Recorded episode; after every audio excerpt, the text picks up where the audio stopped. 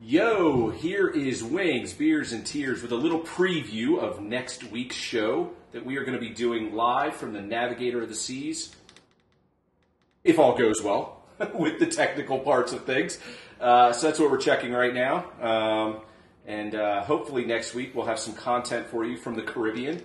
Um, Jay, what do you think? Are you excited about our upcoming trip? I am extremely excited. Can't wait to do this from somebody's room, from the bar, from the island. I don't care as long as we're doing a pod on a cruise. We're talking about the show and not chicks, right? That's what you're doing in all those locations, Jay. Well, that's that's the plan. The plan is to do the show or the chicks? I'm, I'm very confused right now. I'll be doing the show. Chicks in, I don't know about everybody else. chicks in the shows. I'm looking at them, most likely.